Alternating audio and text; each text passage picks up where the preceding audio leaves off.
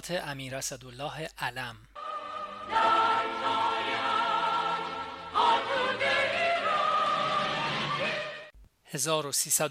و سه اردیبهشت.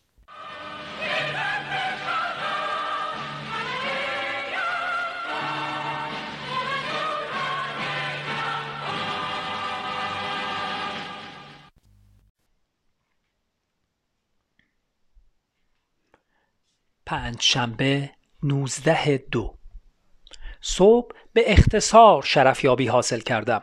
چون قرار بود بعد از ظهر در هواپیما تا پایگاه وحدتی دسفول مسائل عقب افتاده را عرض کنم.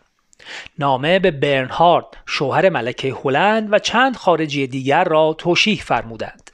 نامه ای که در جواب داوود رئیس جمهور افغانستان تهیه کرده بودیم فرمودند کافی نیست. راجع به کمک های دو جانبه با هم اسم ببرید که دادم عوض کنند. بعد از ظهر در راه از تهران تا پایگاه وحدتی که چهل دقیقه طول کشید تمام عرایزم را کردم. ولی کار اداری بود و موضوع قابل ذکری نیست. شب در پایگاه وحدتی بودیم که بسیار عالی شده. هم از حیث زیبایی و هم از لحاظ موثر بودن جنگی.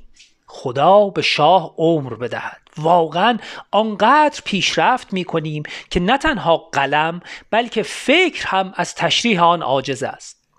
فعلا اینجا پایگاهی است که پانزده هزار نفر جمعیت دارد و از لحاظ درختکاری هم بینظیر است. صدها هزار درخت جنگلی زدند که به بهترین شکل نموف کرده و هواپیماهای جنگی ما را در سینه خود پنهان ساختند. در اینجا اولیا حضرت شهبانو هم تشریف دارد. جمعه 22 صبح در رکاب شاهنشاه با هلیکوپتر برای بازدید مزارع بزرگ کشت و صنعت رفتیم که یک قسمت در دست شلکات انگلیسی است که برای نمونه داده ایم ببینیم چه می کنند حدود ده هزار هکتار. یک قسمت هم زیر کشت نیشکر است حدود ده هزار هکتار در دست دولت. یک قسمت دست شرکت خصوصی هاشم نراقی است پانزده هزار هکتار و همچنین قسمت های کوچکتر دست اشخاص متفرقه یا شرکت های کوچکتر است. مجموعا زیر صد محمد رضا شاه 95 هزار هکتار تمام از برکت همین صد آباد شده یعنی سه برابر سیستان. وقتی این صد را می ساختیم رسیدن به این ارقام را فرضیه تصور می کردیم گویین که مهندسین اطمینان می‌دادند و وقتی من نخست وزیر بودم که تازه صد تمام شده بود فقط شبکه آبیاری یازده هزار هکتار آماده بود. حالا این دشت وسیع تا چشم کار می کند صاحب همه چیز هست. مزاره و باغات سرسبز و میلیون ها و شاید میلیاردها گنجشک و سایر مرغهای دیگر که دارند باعث زحمت می شوند سر نهار صحبت های متفرقه بود. به جمله انتخابات فرانسه که سیاست خارجی هم وارد معرکه انتخاباتی شده است که مثلا سفیر شوروی به دیدن ژیسکار دستن می رود و حزب کمونیست اعتراض می کند صحبت بر سر این بود که آیا این یک حقه است؟ که کمونیست ها به ژیسکار دستم می‌زنند که به ملت فرانسه حالی کنند که او هم بی ارتباط با کمونیست ها نیست و ما هم نوکر شوروی ها نیستیم. یا اینکه چون شوروی ها دیدند او پیش است می‌خواهند با او تماس بگیرند. بعد هم ژیسکار قرارداد 5 میلیارد دلاری خود را با ایران جزء پلتفرم انتخاباتی خیش کرده. و مسافرت قریب الوقوع شاهنشاه ایران به فرانسه را آتوی بزرگی برای خود قلمداد نموده است. صحبت نیروگاه های اتمی که باید در ایران نصب شود بود و شاهنشاه امیدوار بودند به حدود ده هزار مگاوات برسد. ماشاءالله به این وسعت نظر. وزیر نیرو ایرج وحیدی نیز حضور داشت. بعد از ظهر سر صد رضاشاه کبیر رفتیم که یکی از سه صد بزرگی است که باید روی کارون ساخته شود. اینجا بهشتی است و چه بهشتی خواهد شد. اینجا را هم شاهنشاه فرموده بودند به جای این 300 یک دفعه یک صد به ظرفیت 9 میلیارد متر مکعب ساخته شود که زودتر به بهره برداری آبیاری برسد. آن وقت متخصصین مخالفت کرده بودند که چون حصول برق از طریق سوختن گاز در خوزستان ساده تر است دلیلی ندارد که چون این خرجی بکنیم. و حالا می‌فهمند که گاز در دنیا چه منفعتی دارد و چه قیمتی پیدا کرده و می‌فهمند که چه غلطی کردند که فرمایش شاه را گوش نکردند. البته بیپولی هم در آن تاریخ هفت سال قبل علت دیگر تقسیم آن به 300 بوده است که به تدریج ساخته می شود در هفت تپه کارخانه نیشکر و کاغذسازی مورد بازدید قرار گرفت کارخانه نیشکر 100 هزار تن ظرفیت دارد و کاغذسازی 120 هزار تن کلش خشک یا 220 هزار تن کلش تر مصرف می کند. نهار را هم همانجا میل فرمودند. شاهنشاه تنها بودند و فقط من و وزیر نیرو در رکابشان بودیم. عرض کردم من امروز در این گرمای جهنمی بهشت را مشاهده کردم. از بس عالی و لذت بخش بود. شاهنشاه تصدیق کردند که با این شبکه های آبیاری و ماشینالات و غیره مثل کشور به تمام معنی پیشرفته است. و دائما در فکر این بودند که باید سطح زندگی مردم اینجا بالاتر بیاید. و چرا این مردم بومی انقدر قانع هستند که مثلا چند روزی مزدی می‌گیرند بعد میل دارند دنبال کار یا تنبلی خودشان بروند؟ عرض شد نسل جدید بهتر هستند و مایلند سهام این شرکت ها را بخرند. فرمودند فوری به آنها فروخته شود. در اینجا هم فرمایش شاهنشاه تایید می شود که همیشه میفرمایند باید به متخصصین بگویند مطالعات خودشان را بکنند. وقتی نظر دادند باید درست خلاف آن عمل کنید مخصوصا در امور اقتصادی. بد نیست در مورد خوزستان که این چنین مقدورات بزرگی دارد بگویم که علاوه بر منافع سرشار نفت و این زمین های زرخیز آب فراوانی از کارون و کرخه و دز نصیبان می شود که دبی یک ساله آن مساوی است با تمام ذخیره آبهای زیرزمینی ایران ام از قنوات و چاهها یعنی در حدود تقریبا 25 میلیارد متر مکعب. امشب هم در پایگاه وحدتی بودیم که بسیار خوب بود. شنبه 21 دو. صبح ساعت ده در هوای گرم شاهنشاه نزدیک یک ساعت هواپیمای F5 ای را در فرودگاه وحدتی ملاحظه فرمودند. ماشاءالله به این قدرت و تحمل تمام مدت بیکلا هم بودند. قدرت این هواپیما از لحاظ سرعت و اوج گرفتن از F4 بیشتر است. شکاری بم افکنم هست و ما در اینجا تا دو سال دیگر هفت گردان آن را خواهیم داشت. بعد شیراز آمدیم هوا واقعا بهشتی است. شاه چراغ زیارت فرمودند. حرم متحر که از پول آستان قدس رضوی تعمیر می شود آین کاری بسیار عالی و ظریفی شده و از یادگارهای این عصر فرخنده باقی خواهد ماند. ساختمان صحنه بزرگ بیش از امکانات بودجه آستان قدس رضوی است و حدود 120 میلیون تومان می شود که از دولت خواهیم گرفت. بعد از ظهر دانشکده جدید و تأسیس دامپزشکی دانشگاه پهلوی را در محل باجگاه ملاحظه فرمودند. خیلی عالی بود و مورد تحسین شاهانه قرار گرفت. جای تعجب است چون هیچ وقت تحسین نمیفرمایند همچنین برنامه تعلیم دهاتی ها برای تشخیص امراض دام ها مورد توجه قرار گرفت. شام به طور خصوصی در باغ ارم صرف شد. فقط من در باغ بودم. خیلی از هر جهت عالی و خوش گذشت. یک شنبه 22 دو. صبح من پیام همایونی را در کنگره الکترونیک که در دانشگاه پهلوی تشکیل شده است خواندم.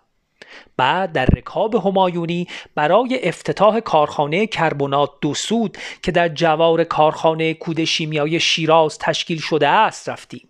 بسیار کارخانه مدرن ولی کوچکی است که توسط رومانی ها درست شده. کارخانه کود شیمیایی شیراز که کودهای ازوته به ظرفیت 1.5 میلیون تن در سال می‌سازد 14 سال پیش ساخته شد. آن وقت می‌گفتند در شیراز نباید ساخته می‌شد چون مصرف آن برای ایران هم زیادی است و به علاوه راهی به شیراز نمی رود یعنی راه نیست که این جنس به سایر نقاط کشور برسد. حالا معلوم می شود که این مقدار کود شیمیایی برای خود فارس هم کم است. و کارخانجات بسیار بزرگی توسط ژاپنی ها و غیره در بندر شاپور و خوزستان ساخته می شود به ظرفیت های بسیار بسیار بزرگ که هم به ایران و هم به دنیا کود شیمیایی بدهد. به علاوه مشتقات گازی دیگر از قبیل نخ و پارچه نایلون و ادویه مختلف و حتی پروتئین برای کشورهای کم غذا. خاطرم هست ابوالحسن ابتهاج که در آن تاریخ 14 سال قبل رئیس سازمان برنامه بود گفته بود که این کار که به امر قاطع شاهنشاه انجام می شود خیانت است. مرتی که حرف دهنش را نفهمید و مدتی بعد از کار برکنار شد. شاهنشاه شنیده بودند و فرموده بودند من خیال دارم از این خیانت ها زیاد بکنم. ماشاءالله به این حوصله و بردباری. ولی گذشت نیست. بعد پدرش را درآوردند. یعنی حقش بود. بعد از او سفیر آلمان و وزیر آموزش پاکستان شرفیاب شدند. بعد برای مشاهده تیراندازی تانک ها با اشعه لیزر رفتیم. البته این سیستم هنوز تکمیل نشده است ولی خیلی جالب است و بسیار هم عالی تیراندازی شد که تماما به هدف خورد به هدف ثابت و متحرک و با مقایسه با تیراندازی با پریوسکوپ خیلی عالیتر و بهتر است.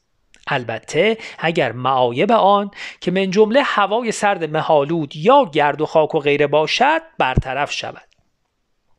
دیگر مشاهده اهداف وسیله تمرکز نور ستارگان در دستگاه پریسکوپ و تیراندازی به طرف آن بود که قابل توجه بود.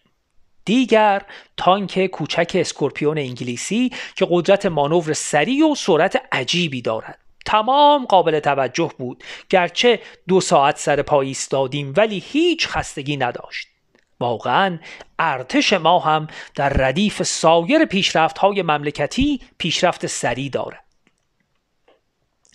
بعد به شیراز برگشتیم. من مقداری ملاقات با اشخاص و یک نفر آخوند محلی داشتم یا آیت الله. به هر صورت خوش میگذرد. هوا مثل بهشت است و ما هم استفاده کامل می‌کنیم. بوسیدن لب یار جانا ز دست مگذار کاخر ملول گردی از دست لب گزیدن چرا نکنی؟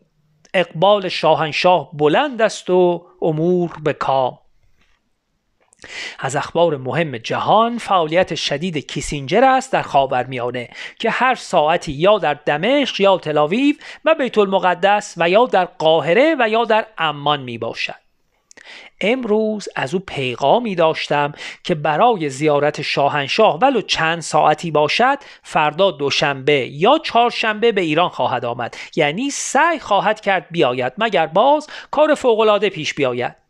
ترتیبات را در اصفهان دادم. چهارشنبه که تهران خواهیم بود. دوشنبه 23 دو. صبح از شیراز به اصفهان آمدیم. دیشب تا دوی صبح بیدار بودم که گفته بودند کیسینجر وارد تهران می شود. البته ترتیب پذیرایی را در اصفهان داده بودم. ساعت دو معلوم شد نمی آید. شب ما را ضایع کرد. در فرودگاه اصفهان باز هم عینا همان اشخاص و همان تشکیلات سال گذشته این وقت را دیدم که باز هم در رکاب همایونی آمده بودیم. نمی‌دانم به چه مناسبت از خود خجل شدم یا به عبارت دیگر بیزار شدم. باز هم چرخ زمانه میگردد و من بر گرده مردم سوارم. با این تفاوت که سال گذشته با دوستم بودم و امروز با یک دختر دیگر. یعنی چه؟ یعنی چه؟ شاه من بزرگ است و مفید به حال مردم. نه تنها مفید به حال مردم بلکه همه چیز ما بسته به وجود مبارک اوست. اما من که هستم و چه هستم که مردم باید مرا هم تحمل کنند؟ نمی‌دانم چرا این احساس بسیار بد به من دست داد. باری وارد شدیم. در اینجا هیئت اقتصادی سرمایه گذاری فرانسه در ایران شرفیاب شدند. بعد هم فرمانده قوای هوایی انگلیس در قبرس شرفیاب شد. بعد از ظهر پایگاه هلیکوپتر نیروی زمینی را بازدید فرمودند. در اینجا باید یازده هزار نفر دانشجو داشته باشیم. فعلا دو هزار نفر بودند و تعلیمات آنها بسیار خوب بود. پس از آن با هلیکوپتر از آریا شهر و کارخانه زوباهن محل توسعه آن تا دو میلیون تن و محل کارخانه آجر نسوس که فعلا محصول می‌دهد و تازه به کار افتاده و محل دانشگاه آریا مهر که در اصفهان ساخته خواهد شد و محل پالایشگاه کوچک اصفهان و فرودگاه جدید را به دقت بازدید فرمودند. در تمام این مدت علی شیبانی مدیرعامل زوباهن شرفیاب بود و عرایز خود را به عرض میرسانید شاهنشاه هم شخصا هلیکوپتر سیکورسکی خود را هدایت میفرمودند و شیبانی پشت سرشان ایستاده بود. داخل این هلیکوپتر خیلی گرم می شود پوست همه ما کنده شد و عرق ما درآمد. به خصوص شیبانی. اما راضی بود که عرایز خود را کرده است. امروز خبر رسید که کیسینجر چهارشنبه خواهد آمد. از آنجا تهران آمدی برخلاف معمول اولیا حضرت شهبانو به فرودگاه تشریف نیاورده بودند. مایه تعجب من شد. به هویدا نخست وزیر در فرودگاه هم اعتنایی نفرمودند که مایه تعجب شد. بعد از ظهر در منزل قدری با نوه ها بازی کردم. بقیه مدت کار کردم. سر شام رفتم. بلقیس دختر پادشاه افغانستان و شاه محمود پسر دوم پادشاه سر شام بودند. اینها با سفیر ما از روم آمدند. شاهنشاه نهایت مرحمت را کردند. واقعا شاه آقاست وقتی بلقیس از کمک های شاهنشاه تشکر می کرد مثل همیشه شاه سرخ شده بود و خجالت می کشید خدا عمرش بدهد که یک انسان به تمام معنی است. شام خیلی طولانی شد زیرا اینها شرح کودتا و بدبختی بعدی خود را می‌گفتند که البته برای ما روشن بود ولی با وصف این تأثیر آور بود. نکته ای که من توجه کردم این بود که این مردمان ساده وقتی مقام و مسند داشتند همین حرفای ساده آنها را ما به چه معنی ها می گرفتیم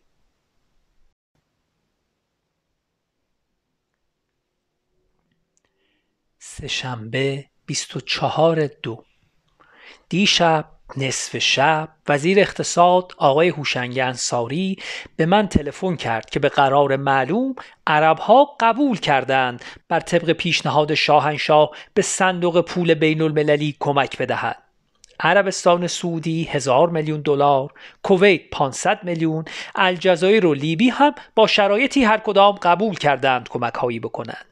ولی ربح آنها 7 درصد باشد. در صورتی که ما 8 درصد پیشنهاد کرده بودیم و اگر ما 7 درصد را فوری قبول نکنیم اثرات این پیشنهاد بزرگ شاهنشاه از بین خواهد رفت.